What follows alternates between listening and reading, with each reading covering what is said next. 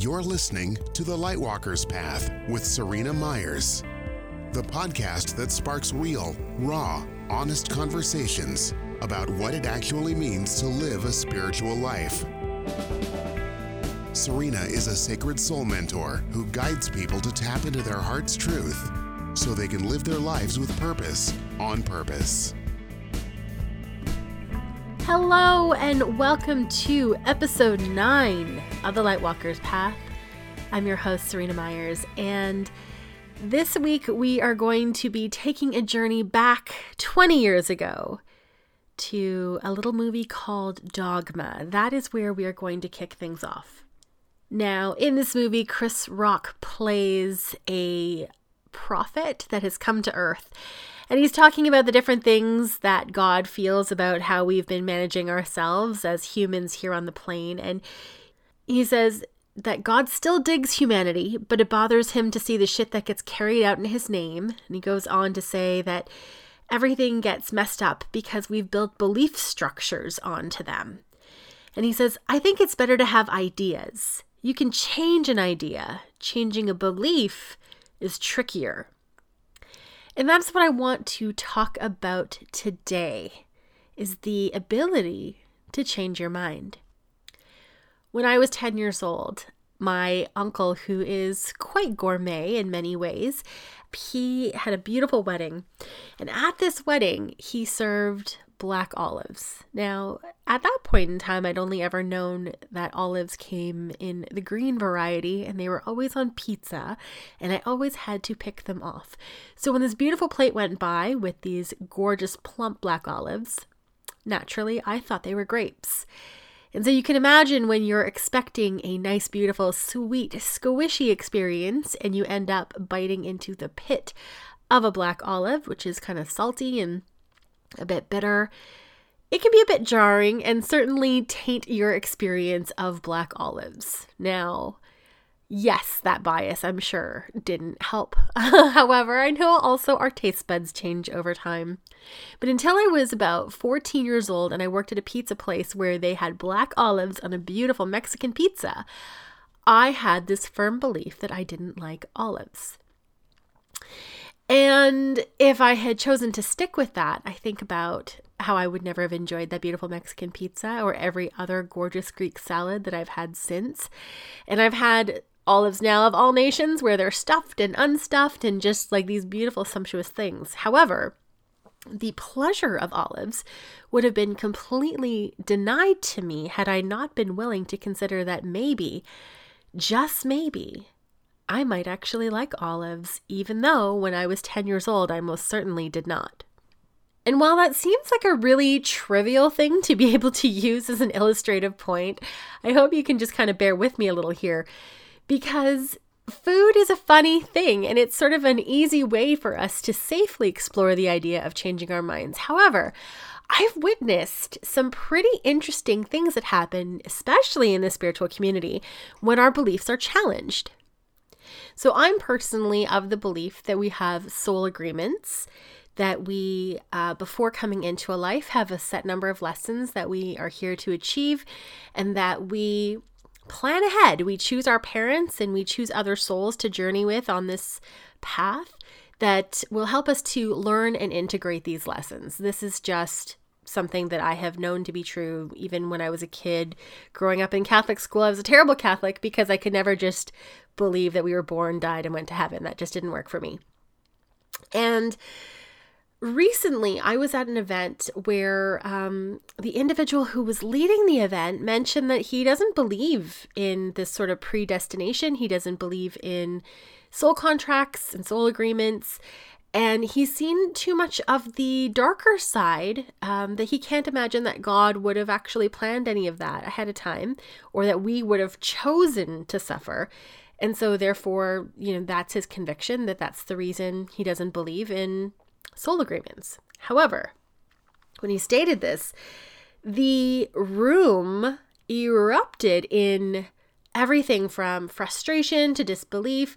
You know, in the spiritual community, the idea of choosing your parents and choosing, you know, the things that happen to us so that we can learn and grow is a pretty common held belief. And the fact that this teacher, who was really, really well regarded, um, disagreed with that was challenging to a lot of people.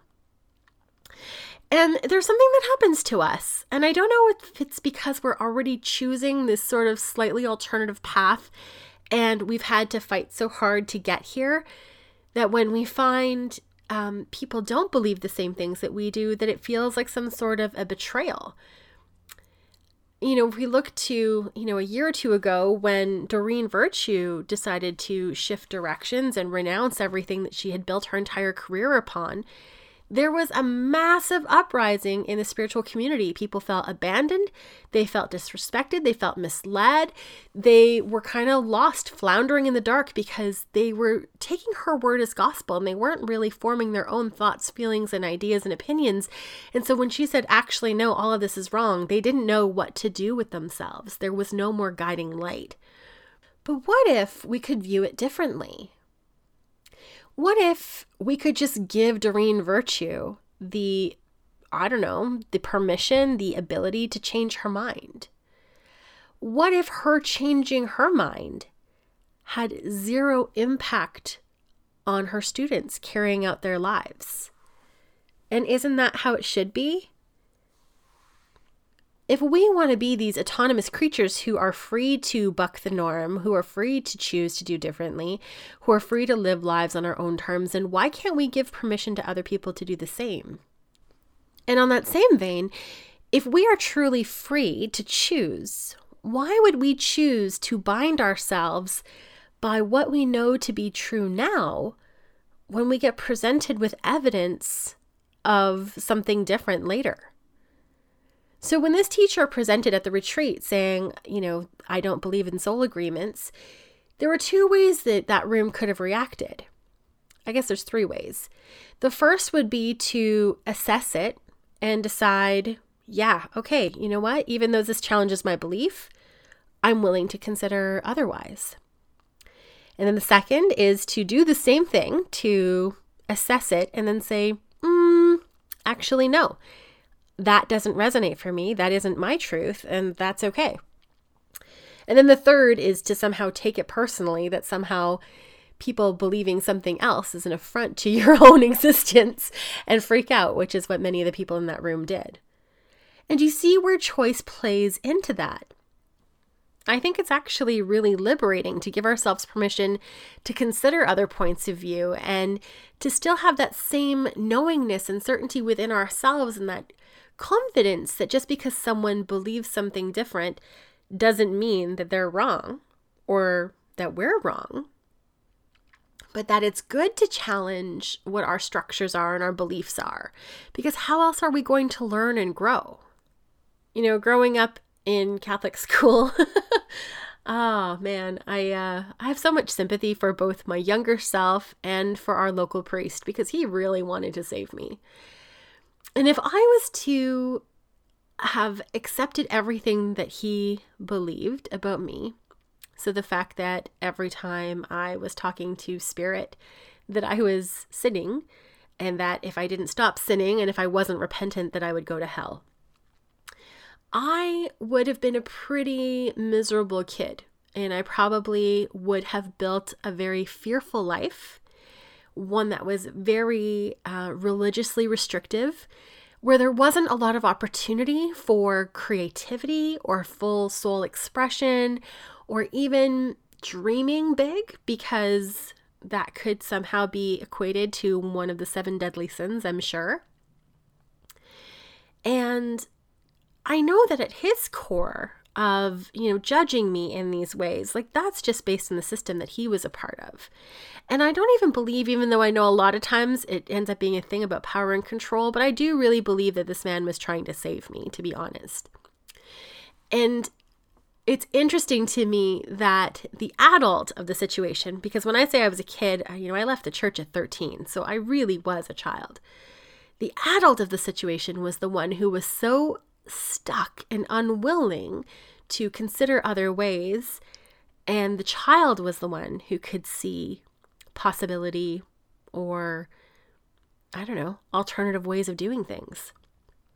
it wasn't that I dismissed what he said. That's why I can tell you now that I don't believe that he was trying to control me. He was genuinely afraid for my soul. I listened to what he had to say, but it didn't sound true to me or right to me. So I dismissed it. I mean, I did give it a moment of consideration, but I let it go. And I really feel like if we get to that place where we are just so committed to our truths and our stories that we're unwilling to see any other possible things as also being true or being different but true, I feel like we're really limited. It's the reason why there's so much political divide, there's so much racial divide and religious divide. It's like we are really committed to our one way. And in doing that, we really limit ourselves. And we like to think that we're beyond that in the spiritual community and that, you know, that's for other people. But that's not true. Let's be completely honest here. How often have we rolled our eyes at someone who, you know, thought that our way was wrong or weird or out there? At the start of my journey, uh, I had reconnected with an old friend and he was on a spiritual path and he had this judgment that everyone around him was sleeping. You know, oh, all these sleepers because they weren't people who were on any kind of path. But here is the thing like, we're all on a path. Some of us are choosing to do it a little bit more consciously than others, but it doesn't make us better. It doesn't make our way right. It makes it right for us. And it makes it right for us now. Because if we get really stuck in this is the way to do it, and we are not willing to factor in any other possible ways of doing things differently, particularly when we're being presented with new evidence or new ways of doing things, we're not just stuck. We are as committed to our bullshit and our stories as everyone else that we have said that we don't want to be like when we've chosen to consciously build this path and then walk it. True freedom is in knowing yourself, but in being open open to hearing other people's consideration, because sometimes it's not actually meant to change your mind. Sometimes it's actually meant to deepen your conviction. But you can't really do that without exploring things first and fully. So that's it for this week's My Loves. I would love to hear how you found this episode and how you find your own relationship with being willing to change your mind. The best conversations are happening over in our Facebook group, The Lightwalkers Path, and I would love to see you there. We'll see you again next week. Take care now.